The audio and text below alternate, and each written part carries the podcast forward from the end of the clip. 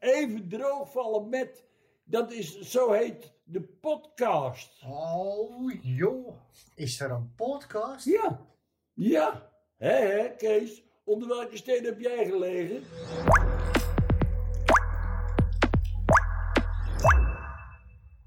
Welkom bij weer een nieuwe aflevering van de podcast Even droogvallen met. Mijn naam is Thomas van Schie en samen met mijn collega Roos Zwart vallen we vandaag even droog met Mike Turenhout. Mike is afgestudeerd met een onderzoek naar de Nederlandse kottenvloot.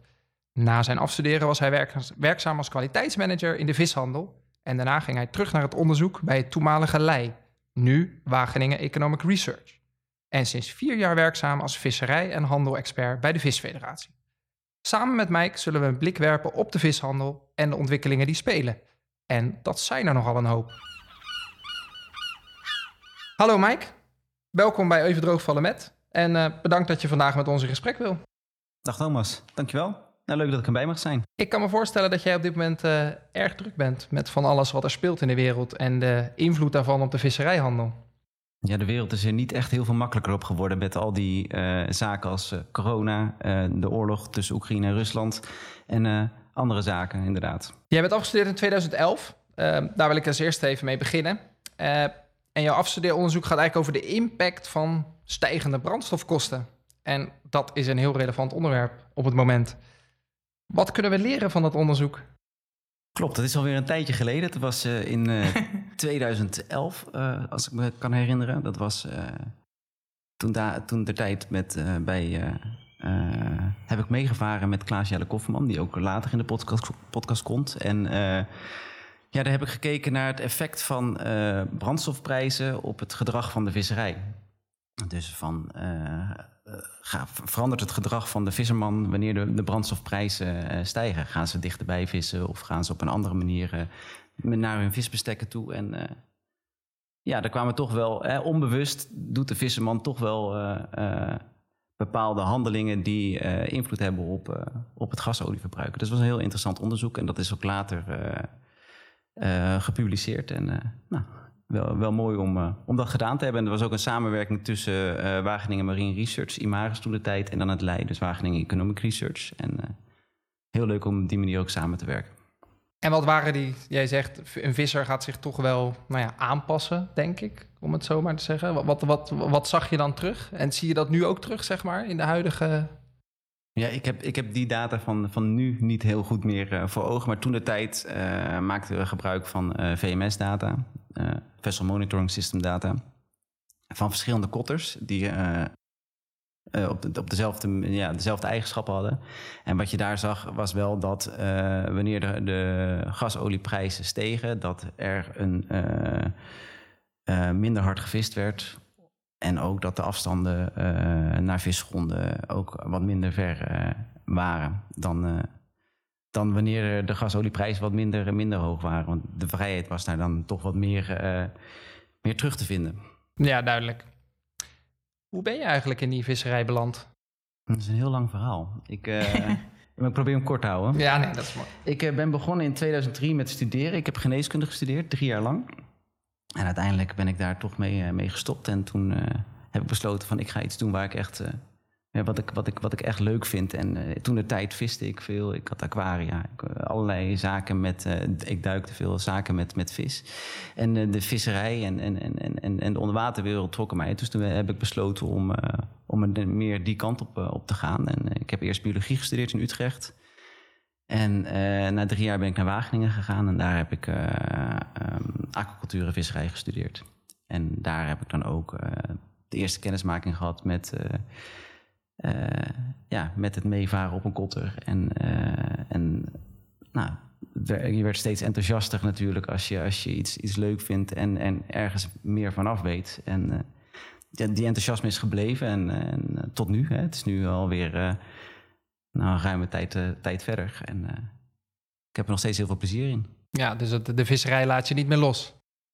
Eh, de vissector, hè? dus niet alleen de visserij, dus eigenlijk sectorbreed, van, eh, van eh, het schip tot aan het schap, is super interessant. En zeker als je van alle, alle schakels in die keten wat meer leert kennen. Maar, en dan krijg je ook steeds meer een goed beeld over van het, van het complete plaatje. En dat maakt het natuurlijk nog interessanter. Ja, en dat lijkt me ook zeker iets waar we vandaag eens bij stilstaan. Ja. Ehm, ik zag ook tijdens je studie dat jij aardig wat uh, buitenlandervaring uh, op hebt gedaan. Vrijwilligerswerk ook. Um, wat voor indruk heeft dat gemaakt?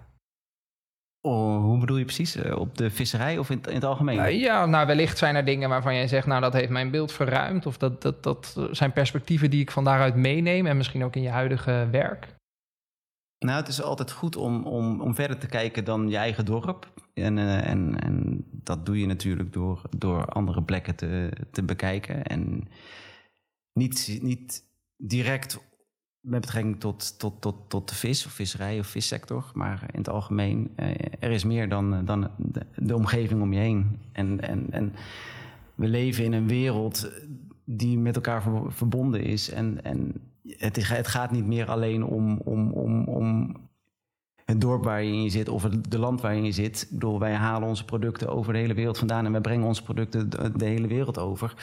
Dus in dat opzicht, die ervaringen die ik opgedaan heb hè, in vrijwilligerswerk uh, in, in Afrika of in, in, in Midden-Amerika, uh, Azië, dat, dat, dat neem je allemaal mee in je rugzak met, uh, met hetgeen hoe je nu naar de wereld kijkt. En ik denk dat, het dat ja, als je dat bedoelt, dat dat wel zeker een, een, een toevoeging is op, op uh, waar ik nu zit. Waar, want ik hou me nu ook vooral bezig met, met de derde wereldhandel, uh, om dat ook beter te begrijpen. Mooi. Um, laten we eens bij een van die schakels beginnen. Uh, je noemt die schakels in die keten. na je afstuderen, daar ben je gaan werken als kwaliteitsmanager. Um, wat houdt je baan dan precies in? Ja, ik ging werken. Um, na mijn studie wilde ik eigenlijk gelijk aan de slag. Want ik denk, het is altijd goed om gelijk uh, ja, aan het werk te gaan. En, uh, en, deze vacature kwam voorbij. Dat was een, een, een handelsbedrijf in Hilvarenbeek, Amacor Openseas.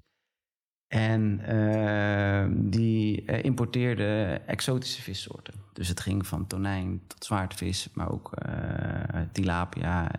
eigenlijk alle soorten waar de vis, normale visserman eigenlijk eerste instantie zegt van ja, daar, willen we niet mee geassocieerd worden. Maar daar, daar begon ik mee. En dat is, was heel, heel, heel uh, leerzaam en heel, heel leuk en heel interessant. Het was een heel plat, platte organisatie.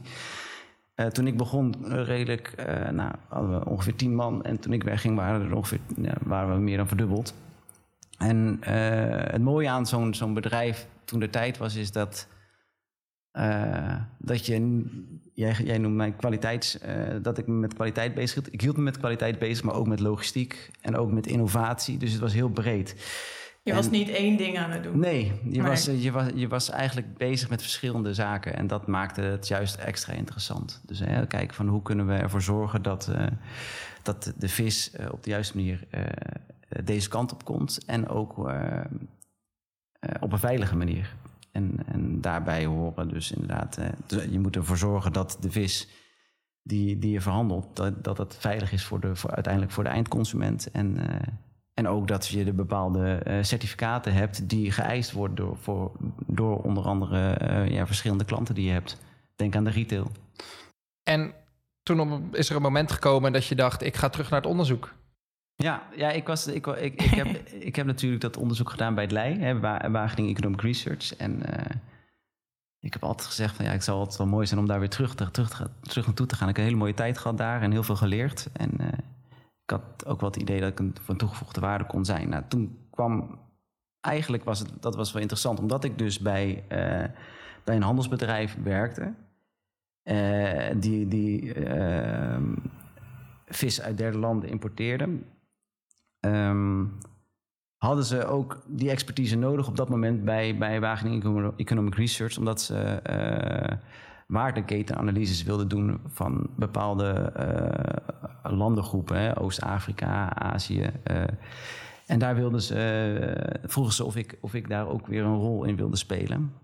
En naast dat onderdeel natuurlijk ook het onderdeel vanuit de meer inzicht te brengen in de, in, in de visserij. En de, in de, in de visserij uh, in cijfers, hè, zoals dat ook wel bekend is. En wat, wat trok jou dan het meest aan, zeg maar, binnen die, die rol als onderzoeker? Um, wat, wat, wat, was je grootste drijfveer eigenlijk om op die onderwerpen vast te leggen? Nou, allereerst het werken met data. Het werken met data is natuurlijk uh, vind ik geweldig, omdat je, dat is eigenlijk de basis van, uh, ja, van, van, van een verhaal. En je weet, omdat je dan met de primaire data werkt, hè, en dat uiteindelijk natuurlijk op een bepaalde manier presenteert, weet je ook daadwerkelijk wat, wat, ja, waar je over praat. En dat is soms wel is, is lastig als je met andere partijen praat, die niet, die achter, die niet zeg maar die data ter beschikking heb, heeft. Of als je hem zelf niet ter beschikking heeft, kan je soms ook niet helemaal goed plaatsen eh, wat nou precies het echte verhaal is. En dat maakt het extra interessant. Hè? Of je vergaart dezelfde data en je, je kon er vervolgens uh, je onderzoek mee onderbouwen. Of die data die werd al opgehaald, hè? Uh, omdat Wageningen Economic Research heeft zo'n enorme data, data, dataset. En daarmee kon je ook de ontwikkelingen in de sector inzichtelijk maken. En uiteindelijk was dat onderdeel, dus het inzichtelijk maken van de... Van, de ontwikkelingen eh, in de, in de sector. En dan met name de economische ontwikkelingen, sociaal-economische ontwikkelingen. Eh, ja, dat, dat, dat, dat was al gaaf en dat werd natuurlijk steeds, steeds, uh, steeds meer interessant. En daar heb ik me ook dan op een gegeven moment ook steeds meer mee bezig gehouden. En, en stel, ik ben een visser, wat, wat levert mij dat dan op? Nou, wat ik zeg, hè, allereerst de data en, en, eh, is, is de basis van, van een, een, een gesprek. Dat, is dat, dat, dat vind, vind ik daarin. En met name wanneer je ook in een discussie uh, gaat met een, een, uh, een instantie als het ministerie of, of in Brussel. Je moet, je moet aan de basis iets hebben waar, wat, waar je voor kan staan en waar je vervolgens ook mensen mee kan overtuigen. En dat is af en toe wel moeilijk. Hè? We hebben het vaker gehad dat er dus ook argumenten worden gebruikt die niet gebaseerd zijn op, op, op, op, op, op feiten of op, op, op de juiste data of de juiste databronnen. En dan krijg je soms van die conflicterende uh, uh, situaties. En, en dat is dan heel, vind ik heel zorgelijk en heel jammerlijk. En ook wel heel frustrerend af en toe. Ja, ja. maar ik denk ook een heel relevant onderwerp. Neem het stikstofdebat. Ja. Uh, daar gaat het natuurlijk ook voornamelijk over data en modellen en interpretatie. En, en interpretatie van modellen, ja. En dat maakt het natuurlijk ook wel. Uh, dat is wel echt een verandering, denk ik. Wat de laatste jaren in ieder geval maatschappelijk gezien wel meer aandacht krijgt en meer onder de aandacht is. En dat doe je op, op stikstof of, of op, in het, het ik, denk, ik denk in het algemeen het gebruik van data. Um, ik denk dat je het ook tijdens het corona uh, zie je het ook terugkomen. Uh, ja. Er is natuurlijk een hoop data. Ja, nou, dat, dat, is, dat is ook iets wat, uh, wat je zegt. Hè? En, en ook uh, in een latere podcast of een eerdere podcast, ik weet niet wanneer, wanneer dat gaat plaatsvinden, maar wanneer je met Pedro gaat praten, ja, er zijn zoveel big, big data sets beschikbaar. En die moet, ja, omdat alles wordt digitaal, alles wordt, wordt opgeslagen. En hoe gaaf is het als je dat, dat steeds meer kan gaan gebruiken? En, en, ja. en als, je, als je dat gaat gebruiken gebruik het dan op de goede manier. En, en zorg ervoor dat je de lering uittrekt en dat uiteindelijk ook uh, goede besluiten maakt. Maar ja, het risico is ook dat je dus dat op de verkeerde manier interpreteert en dat je dan interpretatieverschillen krijgt. En daar, daar moet je voor waken. Ja, want dat... Ik vind het wel gaaf wat je zegt, want nou, we proberen heel vaak met vissers uh, te praten over waarom die data nou zo belangrijk is. En heel vaak vinden ze het ook een beetje beangstigend als er heel veel data komt. Dan zijn ze bang dat dat resulteert in meer regels. Maar ik vind het wel mooi om even mee te nemen van dat je die data is eigenlijk het begin van je verhaal. Dus als je een verhaal of een gesprek wil hebben, dan heb je gewoon die data nodig om erover te praten. En ik denk dat dat een realisatie is die niet bij heel veel vissers speelt. Ja, dat klopt. Want als, je, als jij, als jij naar, naar uh, uh, het ministerie gaat of naar, naar Brussel gaat en jij, jij beweert iets, ja, dan, dan, dan beweer je iets. Maar dan zeggen ze van bewijs maar. Of kom maar terug met uh, waar, waar, waaruit blijkt dat dan? En als je dan een, op basis van een mening iets zegt, is lastiger dan, dat je, dan wanneer je iets zegt of iemand probeert te overtuigen met, uh, met de met feiten. Data, ja. Dus vissers zouden daar een actievere rol in moeten spelen. Nee, ik snap wel, ik snap wel waarom, waarom het wat beangstigend is. Omdat je, je legt je, je natuurlijk bloot. Hè? Je, normaal gesproken ben je op zee en, en nu wil iedereen opeens meer van jou weten. Of, of jij moet meer, meer geven. Maar, dus dus, dus dat, snap ik zeker. Maar aan de andere kant denk ik van. Het is zo belangrijk om, om, om die data te hebben, om ook te laten zien dat beleid soms totaal de plank mislaat. En daar, daar moet je je vooral eh, bewust van zijn, denk ik. En, maar ik begrijp het dat, dat ze daar wat, eh, wat terughoudend in zijn. En het zijn natuurlijk ergens ook concurrenten van elkaar. Dus als ze alles gaan blootgeven, dan eh, ja, verspelen Ja, maar- ze misschien hun hand. Ja, maar de vraag is in hoeverre moet je als individu hier zo eh, acteren of, of als collectief? Ik bedoel, we zijn, eh, we zijn niet zo groot als, als, eh, als we denken. En soms moeten we de handen ineen slaan om uiteindelijk eh, op te boksen tegen de grotere krachten die er spelen. Mooi. Ehm, nu bij de Visfederatie. Ja, Wat, eh, wat doe je daar? Ja, ik heb toen, eh, toen bij Wageningen Economic Research heb ik dus vooral me bezig gehouden met eh, de visserij. En eh, er was altijd een beetje een grijs gebied. Het grijze gebied was de, de handel en verwerking. Daar, voor de visserij, we hebben het net over data gehad. Er wordt heel veel data voor verzameld. Hè. Dat is ook verplicht vanuit, vanuit, vanuit Brussel. Maar bij de handel en verwerking is dat veel minder. En ik kreeg de kans om daar ook verder naar te kijken. Of in ieder geval eh, te kijken van hoe kunnen we er- ervoor zorgen dat we daar wat meer, eh, meer feeling bij, bij, bij krijgen. Hè? Hoe, hoe die sector in elkaar zit, hoe goed het met die sector gaat en waar het juist wat minder goed gaat. Of, of waar we, wat, wat zeg maar de focuspunten zijn waar, waar eventueel eh, we de belangen op moeten behartigen. Dus waar we, waar we ons moeten focussen in onze discussies om aan te geven: jongens, luister eens, dit is belangrijk. En, en toen heb ik in 2018 die overstap gemaakt. En heb ik dat onder andere in mijn, eh, in portefeuille gehad. En daarnaast ook eh, eh, de aanvoeraangelegenheden. Dus eh, alles met betrekking tot de visserij en de handel. Dus die link daartussen. Die zaken die daar spelen. En ook ehm, de derde landen export. Dus zorgen ervoor dat we ook de vis die wij of zelf vangen... of importeren en verwerken vervolgens ook naar zoveel mogelijk eh, landen kunnen exporteren. En je weet, hè, hoe groter de markt is, hoe, eh, hoe meer vraag je creëert. En dat is altijd goed voor de vraag- en aanbodbalans. Kijk, er zijn verschillende punten. We, als we, hebben, eigenlijk hebben we vier pilaren bij de Visfederatie waar we ons mee bezighouden. Dat is eh, duurzaamheid. Nou dat wordt een steeds gro- groter en belangrijker onder, onder, onderdeel. Voedselveiligheid en levensmiddelenwetgeving. Dus eh, wat, wat eh, breng je een veilig product op de, op de, op de markt hè, en wordt die op de juiste manier eh, gepresenteerd. Derde landen export. Nou, daar, dat heeft met de steeds complexere wereld wordt het ook steeds moeilijker om, om zoveel mogelijk landen open te houden. Nou, daar, daar houden we ons heel erg mee bezig. En dan dus die aanvoeraangelegenheden. De zaken die dus te maken hebben met de visserij en, en, en de verwerking en de handel. Dus die combinatie daarin. Dus dat zijn de vier punten. En als je dan, dan, dan kijkt, ja, wij maken ons natuurlijk ook zorgen over, over eh, de situatie die er speelt met betrekking tot eh, de Noordzeevisserij en, en, en de, de, de vraag naar gesloten gebieden, eh, ruimte voor windmolenparken, de, de, ja, het in de knel komen van de visserij op, op de Noordzee. En eh, dat zien wij ook als een zorgelijk punt, met name vanuit de voedselzekerheid oogpunt.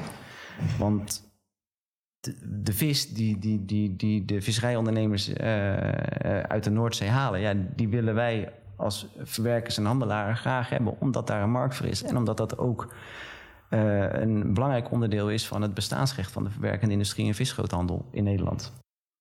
Helder. Ehm, jij zit in een best complex speelveld, want aan de ene zijde heb je dus de aanvoer, je hebt de, de verwerking, de handel, ehm, je hebt beleidsmedewerkers, dan wel Den Haag, dan wel Brussel en misschien zelfs wel verder internationaal. Ehm, hoe, hoe vaak kom jij ergens en zeg jij van nou, ik bij mij, ik werk voor de Visfederatie en dat mensen echt geen idee hebben in wat voor wereld jij je eigenlijk begeeft? En, en, en hoe, hoe, hoe leg jij dat dan uit? Dit is heel grappig, want eh, ik, ik zit eventjes te denken. Als wij op kantoor wel eens gebeld worden, worden heel vaak worden we gebeld door, eh, door eh, mensen die zeggen van ja, ik, eh, ik heb een vergunning nodig om te vissen. Dat zijn gewoon de, de, de, de mensen die zeg maar eh, hengelaars, die, eh, die willen gaan, gaan vissen. Die denken dan dat ze met, eh, dus die verwijzen wat naar sportvisserij in Nederland. Dus dat is, dat is de eerste, hè, want dan denken ze de visfederatie, nou dat gaat over vissen en ik wil vissen, dus eh, ik benader die partij. Eh, wanneer ik eh, mezelf introduceer hè, bij, eh, als, als, ehm, als werkzaam bij de, bij de Visfederatie, dan, zeg, zeg ik er vaak wel gelijk achteraan hè, dat wij dus de verwerkende industrie en visgroothandel vertegenwoordigen. In, ehm, daarin leg ik ook uit hè, van, van wat zijn dan onze leden. Want dat- is vrij breed. Wij onder zo'n federatie vallen van een zevental eh, organisaties weer. Denk erbij aan de, aan de, de schelpdierhandelaren. En de garnalenhandel, ehm, de importeurs, die dus echt alleen maar gefocust zijn op de importeurs, eh, het importeren van vis. We hebben echt de Noordzeevisgroothandelaren die, daar, die daartussen zitten. En, ehm, ja, zo, en, en, en de haring, eh haringgroothandelaren. En die groep bij elkaar, die vormt dan de federatie. En eigenlijk eh, hebben we dan nog een groep erbij die dus andere zaken eh, eh, verwerkt of handelt. Denk daarbij aan caviar, Noordzeekrab, ehm, paling, noem het maar op. Heel divers. ja, heel divers. En dus we hebben ook heel veel belangen te behartigen. Maar uiteindelijk in de basis gaat het allemaal over vis. En als je dus zulke diverse partijen hebt, met waarschijnlijk ook intern andere belangen in sommige gevallen wellicht. Hoe, hoe, hoe is die samenwerking tussen die zeven? Ja, soms is er, we hebben natuurlijk collectieve belangen. En dus die overkoepelend zijn over verschillende. eh, eh, eh, En waar zit hem dat in, die collectieve belangen? Of wat, wat, wat zijn dan nou, bijvoorbeeld voorbeelden? wetge- wetgeving, hè, dat is, dat is vaak. dat, dat raakt, kan, kan, kan alle partijen kunnen, kan dat raken. Het openhouden van derde, derde, derde landenmarkten, dat, eh, dat, dat kan veel, eh, eh, veel bedrijven raken. Kun je dat toelichten? Openhouden van derde marktlanden? Nou, bijvoorbeeld heel veel. We, we zeggen natuurlijk van we- de vis die wij lokaal vangen, die willen we ook lokaal wegzetten. Maar sommige producten zijn helemaal niet lokaal interessant. Die eten wij niet, die, die, die, die willen we niet eten of dat zijn we niet gewend. En andere markten zijn dat wel. En dan, dat zijn vaak, dat zijn soms ook markten die niet zomaar toegankelijk zijn. Waarbij je dus speciale eh, regels hebt om, om te exporteren, bepaalde certificaten voor nodig hebt om te, eh, om, om te, te exporteren. En dan ga je dus eh, in discussie met de autoriteit in dat derde land en het ministerie in, in, in Nederland zelf of in, met Brussel. En dan de belangenorganisatie, wij dus, of ik in dit geval, eh, gaan we kijken van op welke manier kunnen we dan wel export ge- genereren naar een bepaald eh, eh, derde land. Om toch dat product, of een deel van het product, hè, want we, hebben het ook over het maximale verwaarden van je product. Dus niet alleen het filetje, maar ook de, de, de graten, de koppen en noem maar op. Om het maximale uit je product te halen. ehm, ja, om zo de toegevoegde waarde eh, eh, gewoon eh, te optimaliseren. En jullie zitten dan aan tafel met de vertegenwoordiging van de derde wereld, derde landen. Wij zitten aan tafel met de NVWA en het ministerie. En de Landbouwraad. En de Landbouwraad is eigenlijk het contact naar, naar het derde land. Die heeft dan het contact met de suggesties die wij doen, die wij hebben aangedragen. En eventueel vragen en opmerkingen.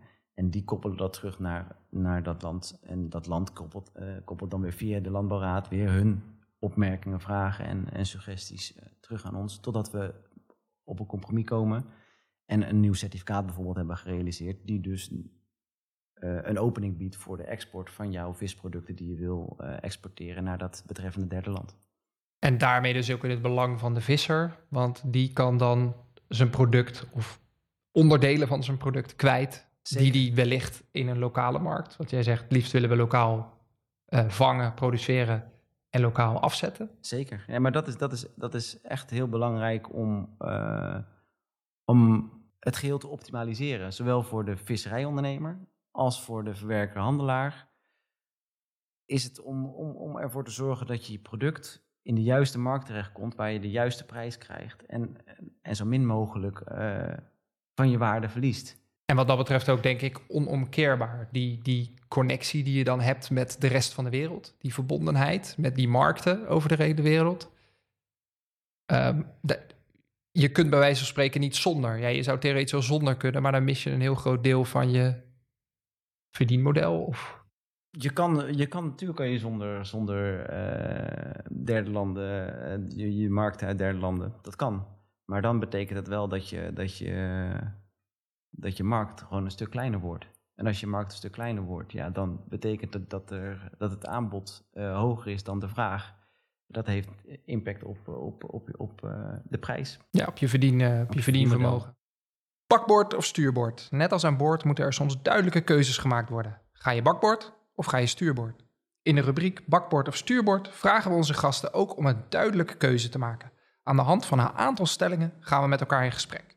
We hebben drie stellingen voorbereid en je mag alleen met eens of oneens antwoorden. Na de hand krijg je de ruimte om te nuanceren. Ben je er klaar voor? Zeker. Daar komt de eerste. Vissers moeten de handel vooral aan anderen overlaten. Oneens. Eh, oneens. Waarom eh, oneens? Ik denk dat iedereen die vis op een voedselveilige manier en op een eh, positieve manier in de markt kan zetten, dat daar, dat daar geen, niet per se een belemmering voor is. Een visserijondernemer kan heel goed eh, zijn vis promoten, omdat hij weet waar hij over praat. En misschien ook wat meer ehm, zijn, eh, het, het, het, het vissersman zijn, zeg maar, toe kan voegen in, in, in, in de verkoop. Maar het zal waarschijnlijk wel een niche-markt zijn, want uiteindelijk be- betekent, betekent het verkopen van vis ook dat je je aan de regels moet houden die er gelden. Kijk, de Ja. verwerkende industrie en visgroothandel, die hebben die kennis en expertise. En die zijn ook vaak aangesloten bij ons als visfederatie. En wij zorgen dat, we, dat ze op de hoogte blijven van die kennis en expertise die graag, graag geldt over voedselveiligheid, labeling, etikettering, duurzaamheid, et cetera. En zolang je dat kan eh, waarborgen en garanderen, dus die voedselveiligheid en, eh, en je product positief naar buiten kan brengen, is alleen maar van toegevoegde waarde voor de hele sector, denk ik. Ik bedoel, uiteindelijk willen we, willen we gewoon vis met z'n allen positief op de kaart brengen. Ja. En waarom zou een visserijondernemer dat niet kunnen? Nou, precies. En eh, we zien ook wel dat de maatschappij eigenlijk verandert. En die zijn ook steeds meer. eh, ja, de consument is eigenlijk steeds meer op zoek naar een lokaal product of een vers product of eh, korte ketens. Dus wat dat betreft liggen daar misschien ook wel kansen voor de visserij.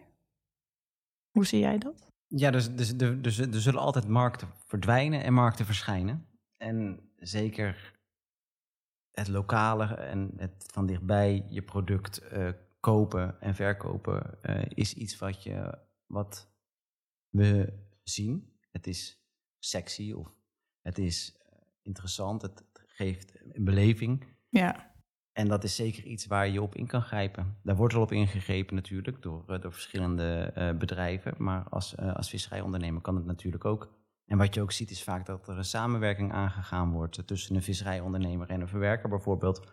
Om uiteindelijk het verhaal van die visserijondernemer in die vis te stoppen. En dan door die verwerker en handelaar eventueel te verkopen. Of op een bepaalde manier in de markt te zetten. Ja. En dat is natuurlijk ook eh, een heel goede en slimme manier van, eh, van ondernemen. Voor visverwerkers en vishandelaren is duurzaamheid geen prioriteit. Oneens. Oneens. Waarom? Het is zeker een prioriteit, omdat eh, de markt het op een bepaalde manier vraagt, direct of indirect. Als je kijkt naar de retail, de retail, daar kom je alleen binnen wanneer er een duurzaam, eh, een duurzaam karakter aan je, aan je product zit. Als je kijkt naar de politieke agenda die er heerst in Brussel, zie je dat duurzaamheid ook een enorm belangrijk onderdeel is van, eh, van de, de, politieke agenda die er heerst. En het zal alleen maar eh, meer en meer worden. Dus vis zal in toenemende mate meer te maken krijgen met duurzaamheidsvraagstukken. En we, hebben, we, zien dat nu al, maar dat zal in de toekomst ook verder gaan. Kijk maar naar de discussies die langzaam beginnen te komen, ook met betrekking tot zaken als eh, dierenwelzijn. Wat natuurlijk ook een onderdeel is eh, van eh, duurzaamheid. En, en het, gaat, zal, het zal niet minder gaan worden, het zal alleen maar meer gaan worden. Dus mijn advies ook aan de visserijondernemer is: je kan je er tegen verzetten, maar je kan ook je blik meer openzetten en kijken van op welke manier kan ik daar handig op inspelen en zorgen dat ik klaar ben, ook straks voor de toekomst. De volgende stelling luidt: Alle regels, richtlijnen en procedures die zijn opgetuigd ter verduurzaming van de vishandel zijn nergens goed voor. Oneens. Nou, ik val in herhaling, maar oneens. Waarom? Nou, oneens, mits er wel goed over nagedacht wordt. Soms worden er wel eens ehm, regels bedacht die in de praktijk helemaal niet uitvoerbaar zijn of totaal niet werkzaam zijn. Het is altijd goed om kritisch te blijven kijken naar de sector. Een voorbeeld daarvan is bijvoorbeeld ehm, wanneer er gestuurd wordt op meer grip op de traceerbaarheid binnen de keten. Er is al een heel goed systeem waarin je de traceerbaarheid van een visproduct kan herleiden. Dus een stap voorwaarts en een stap achterwaarts moet je als bedrijf zijnde moet je je product kunnen terugtraceren.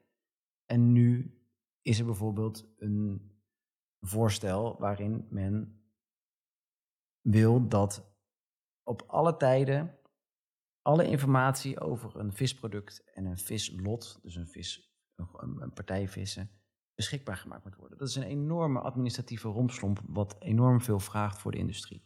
Dat zijn, en daar moet altijd wel kritisch naar gekeken worden. Ja. Je begrijpt het wel. Bedoel, je wil natuurlijk altijd, ten alle tijden wil je alles weten over je vis, maar het moet wel werkbaar blijven. Ehm,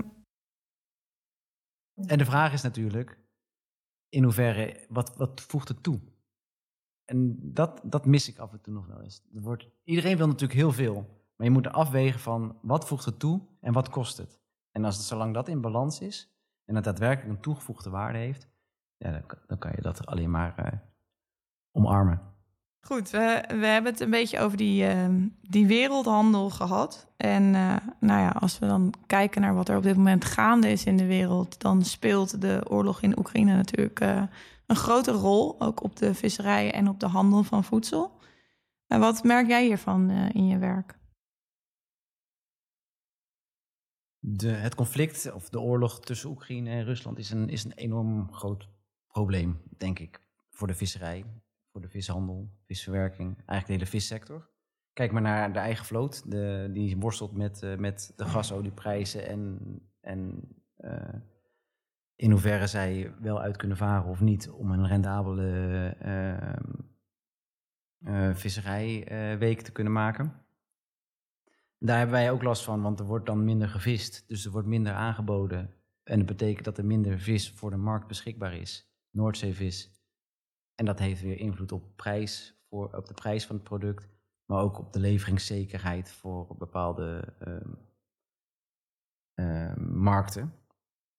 En dat is zelfs zo dusdanig eh, dat, dat soms ook wel die markt onder druk komen te staan. En, en dus de markt voor bepaalde Noordzeevissoorten. Dat er wel eens actief over gesproken wordt van... willen we daar nog wel mee doorgaan? Of moeten we ons misschien op de veiligere aquacultuurmarkt eh, bevinden... waarin we altijd een constante prijs hebben met een constante aanvoer... met veel minder risico. Dus dat zijn wel, wel, wel tricky dingen waar je eerst met corona... maar nu ook met het conflict met Rusland eh, en Oekraïne waar je mee te maken hebt en wat wij ook wel terug horen vanuit onze leden. Dus die onzekerheid en die fluctuaties in aanbod en die fluctuaties in prijs, dat een impact heeft op, eh, op uiteindelijk eh, de markt en, en, en, en, en de prijs die de consument betaalt. Het is natuurlijk heel gek dat de ene keer de consument een, een, een, een tongetje voor prijs X betaalt en daarna bijna dubbele moet betalen voor dezelfde tong in, een paar weken later. Dus dat is Ja. enerzijds met betrekking tot, eh, tot Rusland, Oekraïne en dan de toegenomen gasolieprijzen. Dan hebben we natuurlijk de sancties waar, eh, waar we mee te maken hebben.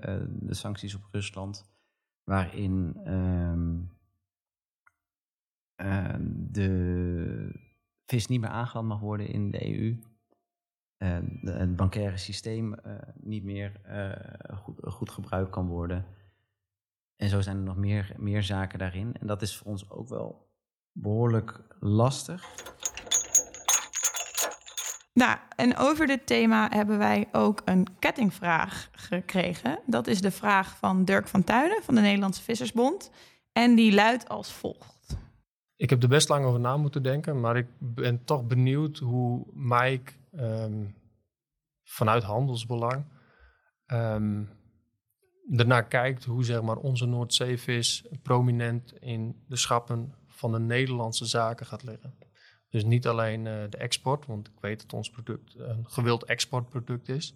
Maar wat gaat de handel eraan doen om het product ook in de Nederlandse schappen eh, meer naar voren te laten komen. Nee, ik heb, ik heb Dirk wel begrepen. Hij vraagt natuurlijk van op welke manier kunnen we ervoor zorgen dat de Noordzeevis een, beter in de markt gezet kan worden. En ik denk eigenlijk dat dat niet alleen vanuit, vanuit de federatie moet worden, maar vanuit de sector. Dus ik kom weer terug aan het samenwerking die we, die we verticaal kunnen, kunnen, kunnen hebben.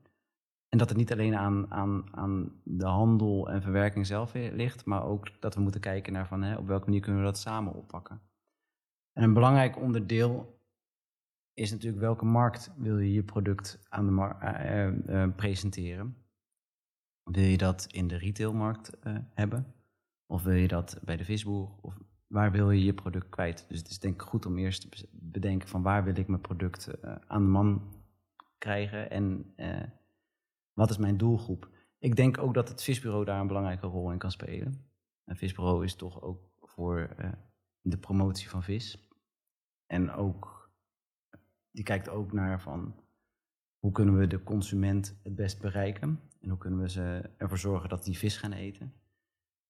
En dan zouden we, zouden we daar samen, zou daar gekeken kunnen worden naar een, of we een bepaald product of bepaalde producten uit de visserij in een bepaalde markt kunnen, kunnen realiseren. En die Ja. product-marktcombinatie eh, verkrijgen. Maar dat heeft ook allemaal te maken met beschikbaarheid, met prijs, met dat soort zaken. Ja. Waar, waar, waar we het eerder ook over gehad hebben. Waar natuurlijk de Nederlandse consument ook naar kijkt. Dat kunnen we helaas niet zomaar wegschuiven. En Nee. daar- dat is wel van belang. Dus als wij geen stabiele aanvoer kunnen genereren, als de prijzen te hoog zijn, waardoor het, het, het stukje vis wat wij heel interessant vinden, wat wij heel mooi vinden, ook vanuit onze cultuur, maar wat niet kan opwegen tegen een makkelijk convenience eh, stukje kabeljauw wat in de supermarkt ligt, dan wordt het wel moeilijk. Ja. Dus we moeten er samen kijken van op welke manier kunnen we die, die vis toch aan de Nederlandse man of vrouw slijten. En nog een vraag van mij daarover, de laatste. Ja. Eh, gebeurt die samenwerking ook al tussen eh, de Visfederatie en het Visbureau? Over de, de, meer de promotiekant dus? Jazeker, wij werken met z'n allen samen met het Visbureau, dus ook Vissersbond, Visnet, eh, de PFA, dus de pelagische tak. En wij zelf eh, daarin ook. En de visdetailisten. Dus we zijn allemaal eh, zijn we ook onderdeel van het Visbureau. Dus daar wordt ook over gepraat. Alleen het is natuurlijk een, een, af en toe een zoektocht van op welke manier kan je het best het Visbureau of die samenwerking aangaan. Dat is dan ook wat, wat is je doel daarachter? Om uit te vinden wat je, waar je aan gaat werken natuurlijk. Ja. Goed, we hebben het over heel verschillende thema's in de visserij gehad. Ehm, maar ik ben wel benieuwd wat de toekomst gaat doen. Dus eigenlijk heb ik twee vragen voor je. Waar, hoe ziet de visserijhandel eruit in de toekomst? Maar ook wat zijn jouw persoonlijke ambities en waar ben jij over een aantal jaar? Dat is een goede vraag. Nou ja, wat je nu al eigenlijk ziet is dat waar eerst de bedrijven echt zich volledig konden focussen op Noordzeevisproducten, dat dat nu niet meer lukt. En ik denk dat dat ook niet meer terugkomt. Zeker ook met het beleid wat de komende eh, tijd uitgevoerd zal gaan worden. We zullen meer gaan diversificeren. Meer gaan diversificeren met betrekking tot het verwerken van producten uit aquacultuur producten waar we toegevoegde waarde in stoppen vanuit derde landen. En die zullen we, zolang het nog kan, als doorvoerland ook proberen hier te verwerken en ook doorzetten binnen Europa, maar ook eventueel daarbuiten. Dus ik denk dat, dat we die rol nog steeds wel zullen blijven behouden. Maar het zal allemaal wel complexer worden. Ik denk dat we, dat, dat, dat we steeds meer te maken krijgen met competitie, wereldcompetitie op de wereldmarkt. Dus dat er hè, lage inkomens worden midden-middelinkomens, dus die willen ook eh, hun, eh, hun, hun eiwitten willen ze consumeren. Er is een bepaald beleid dat we naar een lager trofisch niveau eh, onze eiwitten moeten gaan consumeren. Dus er zal ook een bepaalde invloed op, op hebben. Je ziet, je ziet conflicten bi- binnen Europa. Hè. In hoeverre kunnen wij onze innovatiekracht gebruiken, waarin wij dus kijken naar efficiëntie en innovatie in een Europa waarin ook kleinschalige visserij gestimuleerd wordt. Dus er zitten heel veel uitdagingen die er komen. En hoe de visserij er daadwerkelijk uit gaat zien, of hoe de vishandel en verwerking eruit gaat zien, dat is natuurlijk een vraag voor de toekomst. Maar ik denk dat het er niet heel veel makkelijker op gaat worden. Oké. En, en jouw persoonlijke ambities? Waar zie jij jezelf over? eh? Nou, ik, ik heb het nog naar mijn zin bij de Visfederatie. En eh, ik merk dat er nog, nog voldoende uitdagingen zijn. Ik wil me nog, nog steeds meer gaan kijken naar samenwerkingen die, die, die we kunnen vormen, verticaal, zowel eh, met, met de visserij of met ehm, de, de, de visdetailhandel of, of de retail. Maar ook ehm, dus meer met die data toch meer gaan, gaan ontwikkelen binnen de federatie. En ik hoop dat we daar toch op een gegeven moment als federatie eh, ehm, meer. We hebben, nu, die, wat ik verteld heb, we hebben, we hebben die, die or- organisaties onder de federatie zitten. Dat we toch meer die organisaties, dat die bedrijven die dus onder die organisaties vallen, direct bij de federatie aangesloten kunnen worden. Dus de federatie wordt niet meer een federatie, maar wordt één grote organisatie waar dus direct de bedrijven aan hangen. Zodat we met dat we, dat we veel meer in, op een andere manier onze, onze doelen kunnen bereiken. Het is, eh, we gaan zien hoe het, hoe het gaat lopen, maar het zal, eh, het zal een, eh, een mooie tocht worden. Goed zo, goed om te horen. Dit brengt ons bij het einde van deze aflevering. Eh, Mike, heel veel eh, succes met alle uitdagingen die er eh, voor je liggen en alle ambities. Eh, voor de luisteraars, bedankt voor het luisteren eh, naar de podcast Even Droog Vallen Met met Mike Turenhout. Bedankt voor je tijd. En we hopen dat jij als luisteraar dit net zo inspirerend vond als ik. En mocht je nu vragen hebben voor Mike, stel ze dan vooral via info of via onze socials Facebook, Twitter en Instagram. Vond je deze aflevering interessant en wil je meer weten over de visserij? Abonneer je dan op de Vist ik het maar podcast Even droogvallen met. Dan verschijnt de volgende aflevering in je favoriete podcast app. Deze podcast werd mede mogelijk gemaakt met financiële ondersteuning van Europees Fonds voor Maritieme Zaken en Visserij.